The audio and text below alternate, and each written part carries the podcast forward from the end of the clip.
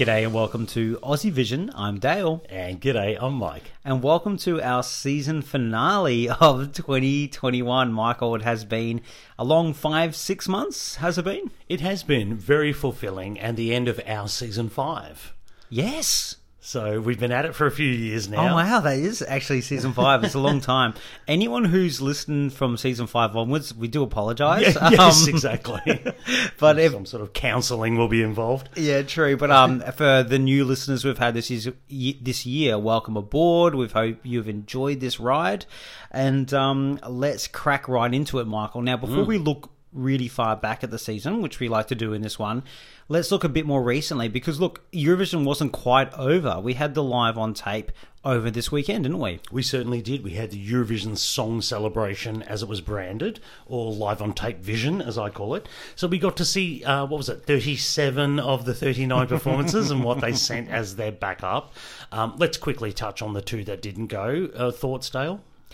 Look, all I think I have no issue with the artist not wanting to put forward something they didn't feel comfortable with because look, they did come last in the grand final, they did come last in the semi final, that was UK and Ireland. I do think, however, it does show that those um, delegations seem to be one of the more risk averse delegations. Maybe Ireland a bit different this year with the staging, but generally they're always worried about what other people are going to think, what fans, what people at home are going to think, and I think that played into the decision here, and that's a worrying stand long term. It is an interesting one, isn't it? I mean, you've already come last. How bad could it be? And now we're all left thinking, well, obviously it was bad, because that's what your mind goes to. Of course, yeah. Look, ultimately, it tells me neither of those broadcasters could produce three minutes of television that weren't going to get slated. So, again, sack them, start again. That's my own personal opinion. Like, sorry. Well, done. look, something's got to definitely change there if you can't put that forward. But let's look at the positives. Some people hmm. really brought in this live on tape. Can I just start with Ukraine? Oh my god, their live on tape was so good it almost made me give them twelve points ahead of Italy. and I actually think if it was a backup vision this year, Yep. that they probably would have won the televote. It was amazing. It was fantastic. And again, it was what we saw from a lot of the delegations. Some people had fully formed concepts in March, which they refined coming through to May. Others probably were just just playing it by ear. And um, obviously, Ukraine and a couple of others had a very fully formed vision. If it was just held on those performances, I think Ukraine would have won the televote. Yeah, look, I think Italy did a great job of doing rock in a TV studio, and their concept was definitely there. It was pretty much the whole thing just in a TV studio. Uh, Cyprus was good. Bulgaria brought virtually everything they had, including that giant stone. There were so many really well thought out ones. Cyprus was good. While you you saw someone like a Malta who looked completely different than their grand final, and tells me they really hadn't worked it all out and were really focused maybe in other areas. Yes, it was interesting. Those who had national finals, obviously, you know, it was cheaper and more um, smarter to just do the national final staging, everything. You don't have to reset up. Um, I was more interested in those who didn't have that opportunity, and I was really impressed with some of the others. And you're right, people like Bulgaria, I thought had a fully formed concept going in. Um, and also, I'm going to chuck it out there. I thought Australia was fantastic, and I thought Australia was probably one of the top 10 performances. Yeah, we, we've got to touch on Australia because I think the more and more we saw the videos, it just showed how good the package was that we put forward that actually felt like it belonged in that semi final. Because I would say the majority of those backup vision tapes things didn't would have stood out really badly if they were played. Uh, looking at you, Iceland, thank God you had rehearsal footage. That's all I can say. Yeah. So really proud of what we put forward there, and you're going to you kind of go, what could have been if she was live, but then maybe it wouldn't have been as good because there might have been a bigger stage to work with. Because some people did better on a small stage. I mean, the good thing about this weekend is ultimately we're comparing apples to apples. Yes. Everybody was on the same footing. So I thought Australia stood out. I thought they were really, really good. and the last one I want to talk about, Michael Poland. Oh, he was amazing. How good was Rafael? How did he get off the rails so badly? I think he just got a bit um, overexcited and started going for notes he really shouldn't have gone for in uh, Rotterdam. But look, live on tape. It was great to see it, Yes. and thankful that we got to see all that. Long may it rain. Can we keep doing this, please? I don't know if they will. Maybe in the COVID era they may for a while. But Hmm. and look, the only other thing we want to talk about from the, the Eurovision Song Contest of this year, because we've gone over the contest, we all are very happy Italy won here, particularly myself. But let's talk about the impact this has happened on the charts across the world. We're seeing Zitia Borni like chart worldwide and global, as well as Shum from Go_A. Um, Zitia Borni has come in 17 in the UK charts.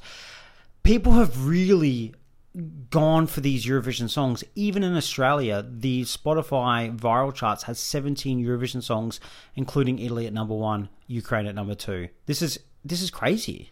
Yeah, it's an interesting one, isn't it? Um, obviously, there's not a lot of live music performance going on around the world.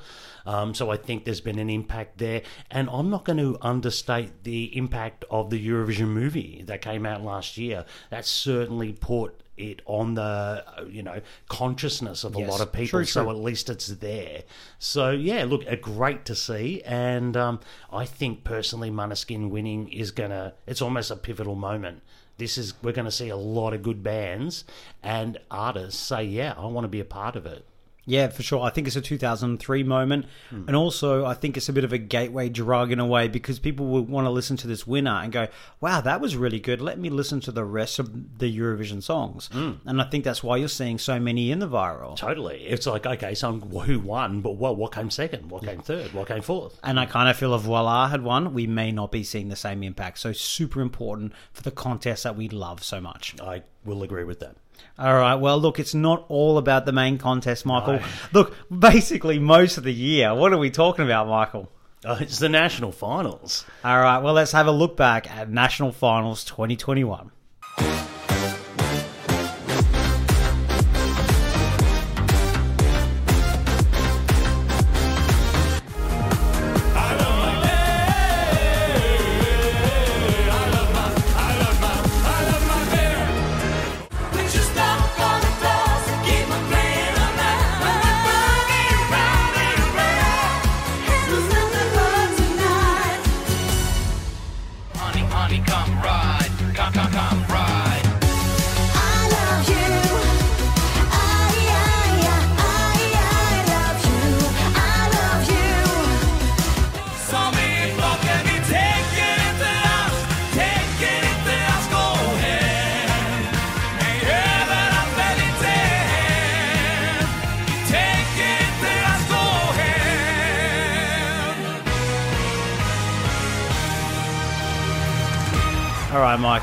Quite the season, but let's go back to where it all started. It was December. It was summer in Australia, but by God, it was cold winter over in Albania.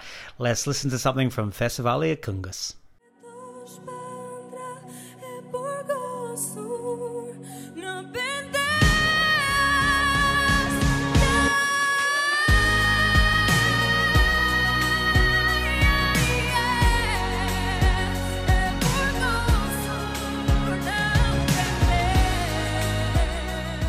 All right, well, that was Inis Neziri with Appendes. Didn't make the tom- top three of FiK. Was Out- going. outrageous Oh, I know. I mean, it was going as a major favorite, as a favorite of ours.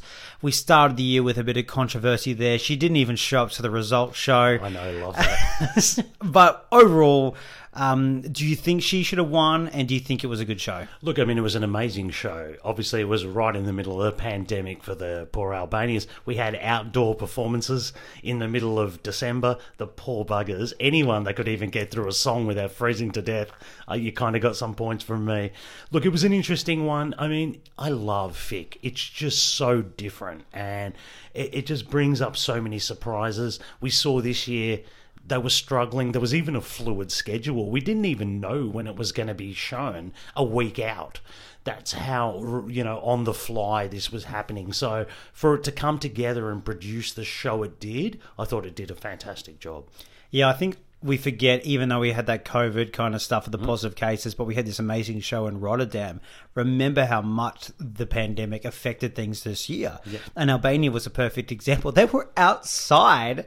You could see the breath that they were doing. And look, I do think Inis was definitely robbed of a really important victory there. But, and you know, Angela, Angela, Angela. Angela. I don't know. There's an always an X that always gets me confused in Albania.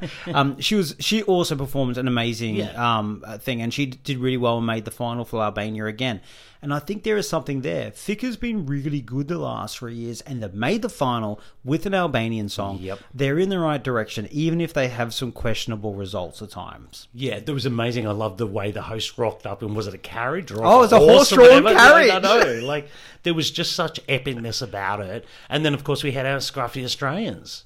Oh my god, they turned up so messed up everything. These Australians who were stranded by COVID in Albania sang Scorpion's Wind of Change in the interval act of like it was so confusing to watch this happen. They did a great job. Fantastic They job. chatted to us afterwards. They were great and uh, hey, we might see them Australia decides one day. Who knows? Who knows? Um, also want to big hats off to Marud as well. Mm, yes. Um, big fan favorite, but great representation for LGBTIQ plus people within that region, which we know still needs a lot of work, and they need these kind of people to stand up and be seen. Incredibly important performance. Whether he did well on the scoreboard or not, it was important that he showed himself and showed the artist he was. Yeah, indeed. Some interesting results there. Remember the guy with the woman in a cage? Yeah. he came second. So that just shows you you get There's a some long weird way to go. results. There's, a long, way to go. Long way to go, Albania. All right, well, let's move uh, north. In January came Norway and it was Melodi Grand Prix, the marathon that it has become here. Now, look, we're going to have to play one of the songs that the fans love throughout the season. I wonder what this is. This is Keiino with Monument.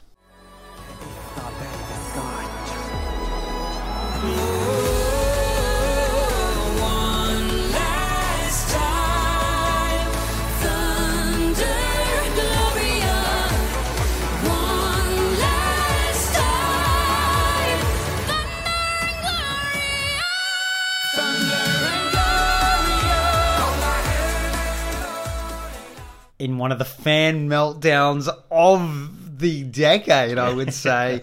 Keiino lost out to uh, your favourite Tix, Michael. But um, we could kind of see, in a way, maybe why they didn't win. It wasn't just about Tix's major domestic popularity, was it? No, I think when you put the two songs together and the two performances together, you can see why Tix got it.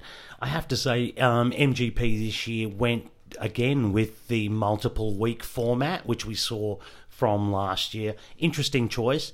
Um, they started off brilliantly. Everyone in that first semi final, including you know Keiino and Tix, who were the previewed artists, were amazing and all made the you know the grand final. Unfortunately, it was diminishing returns as we went down the line, but ultimately terrific, terrific national final coming out of Norway again. Yeah, and for us, like there was only 14 national finals and they kept our content going, that's for Yes. sure. Thank you, Norway, for that. That's the least ever, isn't it? The least ever national Oh, final. because there were so many returning artists, so hmm. we didn't have as many here. And look, Norway capitalized. Maybe hmm. that's why they did this again. Yep. Um, you know, just touching very quickly there on Keiino, I thought it was a really good song. They put a lot of effort into it. I thought that maybe the staging just let them down in the end, but I think they'll definitely be back. They want to do Eurovision again, which is mm-hmm. great. Some great other moments. We've got to sit there and say Raylee with that flash dance moment of pulling the water down. I mean, I I screamed. you did. I did. I won't lie. It was amazing, wasn't it? They did, and and this, the thing with the Norwegians. I mean, it's it's almost a mini Melfest at this point. They really do. Every semi-final's got something, got something good. Whether it be the previewed uh, act for the final or one of the semi-finals. Yeah, you got Norwegian language. You got Yeah. other stuff going. Look, we had Blåsemafian win their semi final with this, the first one, the most important one, and the biggest one, with all this brass going on. We learned what the what a sousaphone was for the podcast. Yes, we did. But like, this is the kind of stuff that wouldn't work at Melfest, and it stands out here. So look, you've just got to. I think hats off to them. They pull a lot of really weird genres together to make this happen. Mm-hmm. Maybe just a more condensed version. And whatever you did for Rein Alexander, just don't do that again. I think it was payback for last year. They had to put him through to the final after last year's voting debacle. True. Poor bugger. But what was going on there? We just got replaced him with Yawn anyway, so it doesn't really. And I must say, I enjoyed them putting a wild card in this year for the losing semi finalist because he came in the top four but lost in the semi final first go. Exactly. In the first duel. That's how strong semi final one was. It was ridiculously strong. Even Steiner with Elevate could have got through. Exactly. Uh, it was, yeah. So maybe just even out the semi finals a little better. so many so many songs we could talk about Norway there, Yeah. but we will move on. At the end of January, another one that was a bit fluid in their date about when this was going to happen, but it was right at the end of January. It was France. And look, we've got to talk about one of our favorites, and we're going to play it for you now here. It's Pony X and Amour Fou.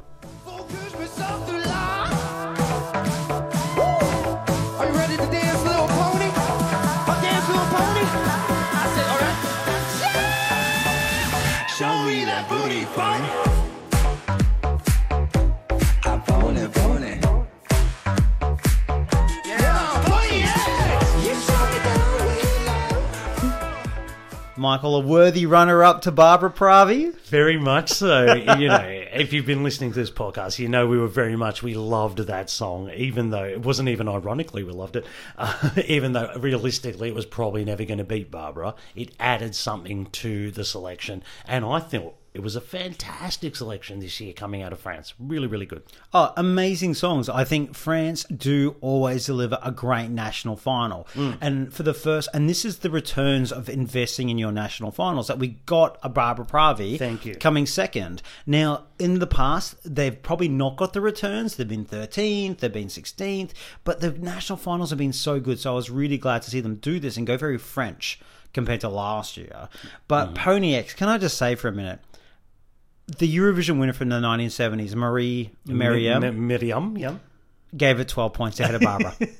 also, Jean Paul Gaultier. Yes, well, I don't know why he was there on the jury, Well, but he gave Pony X 12 points. He designs the costumes every year for France, so he deserves some sort of say. It was very odd who gave them the 12 points ahead of Barbara. Um, yes, very, very odd. But some amazing songs in there, some fan favorites that got lost in the mix of it. But you know what? They always bring it in their national finals. They do. I wish it didn't look like a super spreader event at the time because they were very lax with their COVID stuff. Uh, but apart from that, I thought, like, welcome back, France. You smashed it out of the park as far as national finals went. And thanks for making me learn to say C'est vous qui décidez C'est vous qui décidez. instead of Destination Eurovision, which is a lot easier, France. We're can you, Australians. can you please make it easier for next year? but bring back another national final. It is working for you. Mm. All right, let's move on. This is probably our second best of the year, and they did really bring it as they always do. It's Sweden, Melody Festival, and we really think this song sums up what an interesting year it was for them.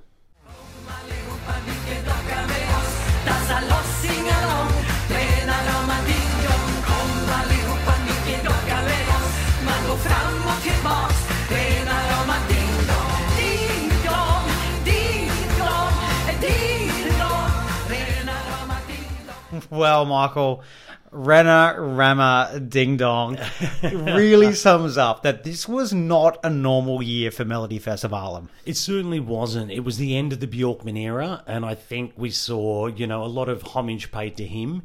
Um, with people like Eric Saade coming back, Danny Saucedo coming back, things like that. But also, we just saw a terrific mix of music eh, coming into Melody Festival, and Renorama Ding Dong being one of them. You normally have your legacy artists. But there was other. There was a lot of rock. There was a couple more rock songs this year, like serious rock songs, and I thought it was a it was a good um, a good way for him to end his tenure. Yeah, stacked with names, I thought as well. I mm. totally agree. Number one, there was a lot of rock, and that sort of came out there, and there was almost these signs what was happening in Melfest that might impact Eurovision. Mm. But look, you had Charlotte Perrelli, you had the Mamas coming back, you had Eric Saade, as you mentioned there as well, you had Dotter as mm-hmm. well, and these big names and these big songs, and a really interesting contest. Anton Ewald. You know, like you know, Oh, these are these are names that were big, big, big names. Totally. And someone from um, uh, Alcazar as well, Yeah. Tess as well. But we had some rock queens like Jessica Andersson and Tess Mm. and uh, Elisa, all these rob queens that came through. There was amazing artists and songs and genres, and we had different postcards every week, and we had no crowd. It was a really weird but I- entertaining I Melfest. thought the different co-hosts every week worked really well. I Yeah. thought it was very funny. I thought that they each brought something to the show, so each week was different. I liked that from Melfest because sometimes it can be a little bit, I don't know, just there was what's more the word? Clinical. clinical. It was. It was normally clinical and plastic, and there was more humor and more lightness to it. And we had some friends. We, we were like, okay, get into national finals this year, and you know we love you know we love your pop, so watch Melfest. Mm. And then it was Ranarama Ding Dong getting through, and they were like, what is happening here? Um, but Billy, Billy or whatever, like those guys. Like, oh my god, how do you even explain that in Australia? But like language coming through, different genres, it's a really good. It could be a turning point for Melfest. Yes, it'll still be plastic and clinical, but I think there's a little bit of an edge there, and I think Sweden need to find it this decade. Yeah. because what's happening right now is not going to work for them in the next ten years. I, I can see them turning a corner here. Indeed. I really can. All right, well, let's go to our last national final we're going to talk about here. And to, this is hands down for us in the team, the best national final of this year. It's a marathon, Michael. Oh. It is it's Italy and Sanremo. Who are we going to hear from here? We're going to hear from Irama.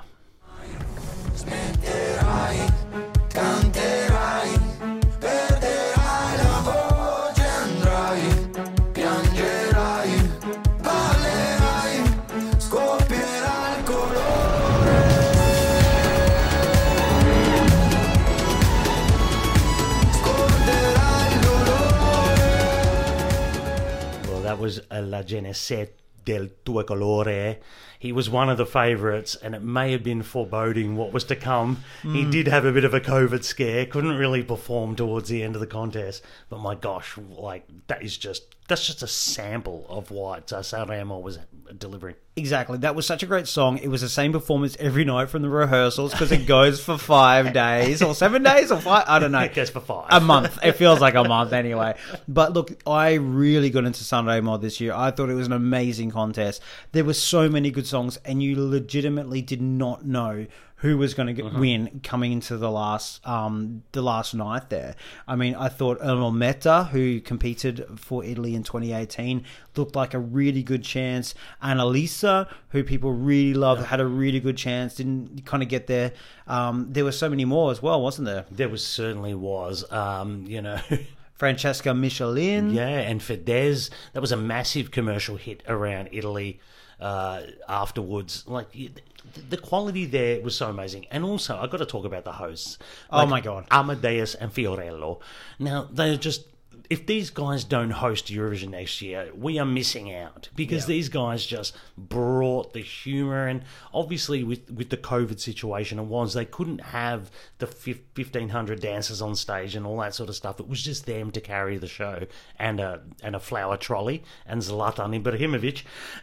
Yeah. but they they just brought it, and these guys deserve their chance now to, to host Eurovision. There was so much entertainment without a crowd. They oh. had they even had a balloon crowd that they started killing at one killing point. the balloons. But we had Elodie who was in it the year before. She was amazing. Achille Lauro would Oh. come in with these outfits and this these you know artistic impression thing. Oh my god, it was just Oh, we are in for a treat next year. I mean, Oh it's going to be a chaotic mess. It's going to go for nine hours. Oh, but it's going to be amazing. And look, all I can say is, look, the the, the worst thing about Sanremo is that we don't get to see in the vision because they take all the videos down afterwards, which is just a disastrous. Because if you did not watch it this year, you are missing out. And you would have seen the Zitia Boni from Måneskin Mm. had that kind of X factor because every day they brought out a different outfit because it's they compete and they sing like every day Yeah. Mm. virtually. Um, and they it's do remarkable. covers, they do all sorts of stuff. It's a, it's an amazing entertainment program. Mm. Italy really rose, and we know we now know their average rank at Eurovision since Australia's come in. Italy is now number one ahead of Sweden. They are setting a trend. Is this going to be the decade of authenticness that Italy bring? Don't miss Sanremo next year. I mean, they are hosting, so whoever wins, you know, you're going to perform in Eurovision in front of, you know, your home crowd and everything. I mean, for me personally, I would bring Lo Stato Sociale. I think they'd be amazing. But let's see, Loredana Bertè. This is her, perhaps her opportunity to perform at Eurovision. Who knows? But gosh, there's so many options. She'll be an interval act, even if, and you'll be Oh, very please. happy. You'll be very minimum, happy. Minimum interval act. All right, let's just quickly run down the rest of the um, national finals that we saw. Israel, they had that weird thing the demos was sung by a bloke. at some point there as well. Look, it was interesting. They didn't make it available for international viewers. Hmm. We had to do VPNs to get it. Very interesting. But look, I think they got the right song in the end. They did. Croatia, Dora. I thought this was a really good national final. It was. It was one of the, of the one night national finals. I thought this was up there. Um, Nina Kraljic, obviously being one of the stories uh, of the whole thing. But no, well done, well done, Dora. This is one of the standouts for the year. Yeah, Nina drank more wine that night than we do in an Aussie Vision podcast. Oh. but there's a lot of genres during Dora, and I loved it. Um, Finland, UMK, great to see it back. It's worked now for a couple of years. Um, I thought it was really good. I Sec- enjoyed it. Second year in a row, they've had a very strong lineup. What I like with this one, it's not about quantity; it's about quality. Just have a few acts that that that represent a few different genres, and let the people decide. Very well done. And they decided very strongly for Blind Channel. we probably should have seen that coming for the televote. Didn't they just? Spain had a three-hour-long national final. Thanks, Steve, for covering that for Aussie Vision for to decide between two songs. Yeah, and the second one was actually better. no, no. Um, um, look, it was what it it was what it was. I wish they hadn't have done it. You didn't need to. Didn't need to. Estonia, Eesti Laul, not one of the finest years for Eesti Laul, I must say. I, I I think they're at a bit of a crossroads, to be honest. I think they've got to sh- freshen it up. What are they? Are they indie? Are they Swedish? Yeah, are they it? just a, a method for Uku Suviste to get through to Eurovision? Yeah. I was happy with that, but it did feel it was a bit kind of it just, his show. It's just in about second gear or third gear. There's no real excitement to it. Sissi was probably the highlight for me.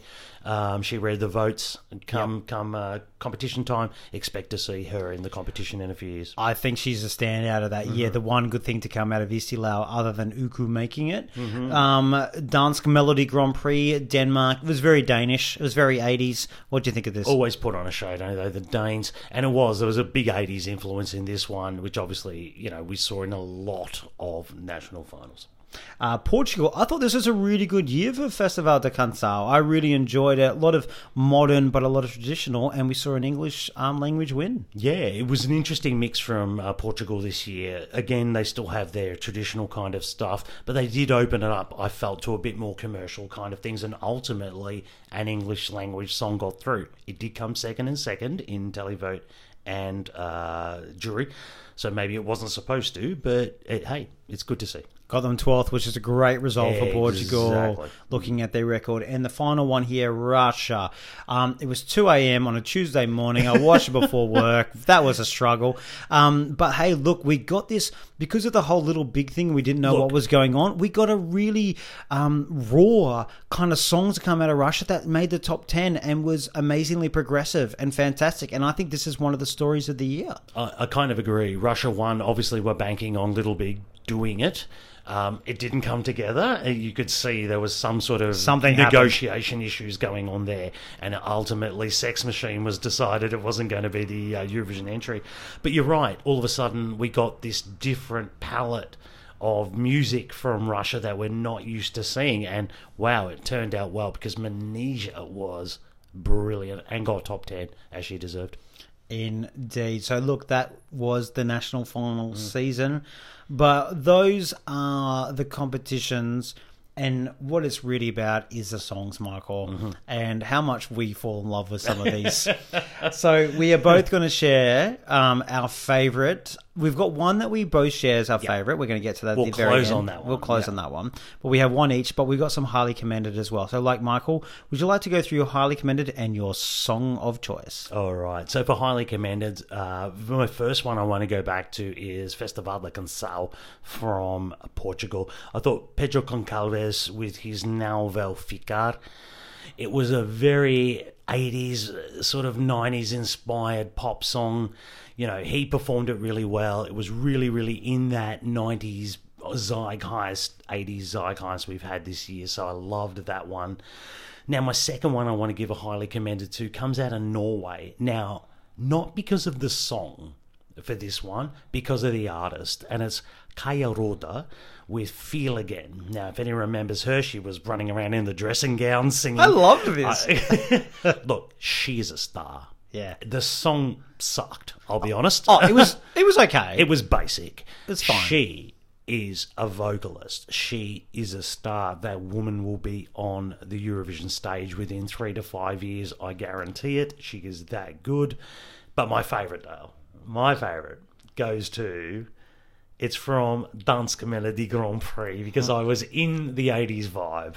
So here's Staliga Air by Emma Nicolin.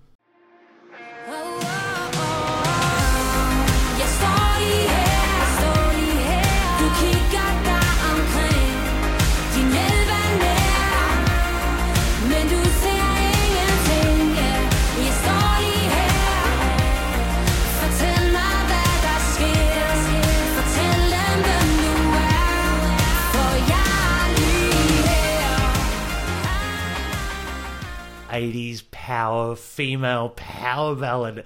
What is not to love about this? I was gutted when it didn't win, but this is my national final song of the year. I love this. The studio is really good. I do agree with you. And look, the live was good, but the right winners won. Our boys, Fyr og Flamme, uh, they won and they deserved it. But look, fine choices, and I particularly agree with Pedro. I thought uh, that was a great song um, and deserved more, actually. That was a really, really good song. All right, for me, I've, I've got three highly commended here. Sorry, I got the assignment wrong. Here we go. Jessica Polo with Memebron in Albania. Oh, my oh. God. Like, seriously. Tear inducing. if you do not watch that live performance and tear mm. up, it's it's an ode to her mother who died, and she would look up to the heavens every time at the end of oh. that song. Just and just beautiful. You must check it out. Beautiful song. Um, next is a change of pace. It's from Norway, uh, Melodi Grand Prix. It's Tveya. It's the Farm Boys with Blime Meg but gone with all the kind of chicken noises and the cow. You know what? This is great. I love the uniforms. I love the style, and I love the song. It's great. It's fun, and they deliver something really authentic to regional Norway. is it authentic to regional? Oh, I, I think it is anyway. I believe that those chickens and cows were dancing up in regional Norway. And um, my last one here has to be for the highly commended was Terence James, the very French sounding one from C'est vous qui décidez, um, with his song Je t'emmènerai danser. Uh, where he did said that about 10 times in a row sang with his kilted guys but it's a great song. I loved it. I think it was a great performance. And so interesting to see like a scottish frenchman. Uh, it was great. It was great fun. He didn't make the top eight but it was great fun. I know it was a very weird top eight selection from that whole thing. I have to say, um, there was a lot going on in that performance, and I mean, he's a very good-looking man. I have to say. i was going to say leave terrence alone but He's there we a- go He's an eye catcher of a looker, but gosh, that was a messy performance. What was that woman with the ring thing running? What even was, Leave that? it alone. It was great. But look, my big standout from mm. here, and it was actually probably my number one song of the whole season because my number one song was Itia Buone, mm. and this was ahead of it at Sanremo. It is Madame with Voce.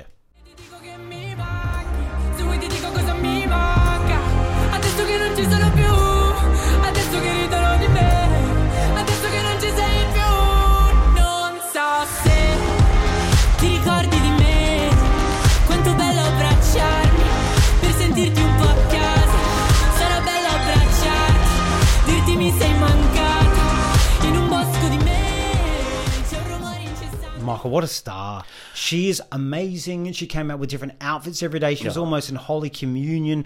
It felt re- like a really. Like like Måneskin was just a kind of a push to the system and what music in Italy and the whole system in Italy is about. I am in love with this song. I It's wanted incredible. this. Song, I wanted this song to win. I Yeah, so loved did it. I. I loved it so much. I just thought it's just such an amazingly modern. I mean, obviously Dardust is is is uh, involved in the production. It- terrific, and she just brings the passion and, and, and, and emotion to it every time. It's fantastic, fantastic song. All right. Well, our final song we both agree on, but before we play it, Yes. we're going to catch you here to make you listen to some thank yous because I know you turn the podcast off while you hear them. We have to say big thank yous to our team at Aussie Vision. Yes. Kyriakos and Liv and Steve and Emma and Ford and Ali and so many more on the team. Yeah. There's 10 to 15 others, people. We can't name you all here. You've done an incredible job. Yeah, we can't do this without the support of these guys. There's so much. They follow the national finals. They do the results articles. You know, because we're not just on podcasts. There's, uh, you know, we're we're doing video. We're doing a website. It, it's a team effort. It's, it's absolutely massive. And also, we have to say, we did do a call out for for supporters, and there were so many people who supported us. But we have to say a special shout out here to Beck, to Michael, to Justin, to JP, to Mandy, Wayne, Tanya, and Chris. Particular thank you to you guys. Your generosity was really humbling. Yeah, and thank you to everyone who contributed because we will have a revamp in the uh, off season, and those contributions will go a long way to making sure we become a better product. All right. Well, look, and number one, thank you for everyone for listening, and thank you, Michael, for the season. Yeah, thanks, Dale. There we go. Season five, all done. All right, and the last song we're going to play here, Michael, you're going to announce it, but I think this was the sign that something was happening this year. Mm-hmm. There was something going on, and when a Swedish language song does well at Melfest, something's going to happen at Eurovision, and we saw that with language. So, Michael, will you do the honors and see us out with this final song? Yeah, our final song of the year, it's Clara Klingenström, Behöver inte dig idag. Thanks for joining us, guys. Thank you so much. Behöver inte dig idag Och nu letar jag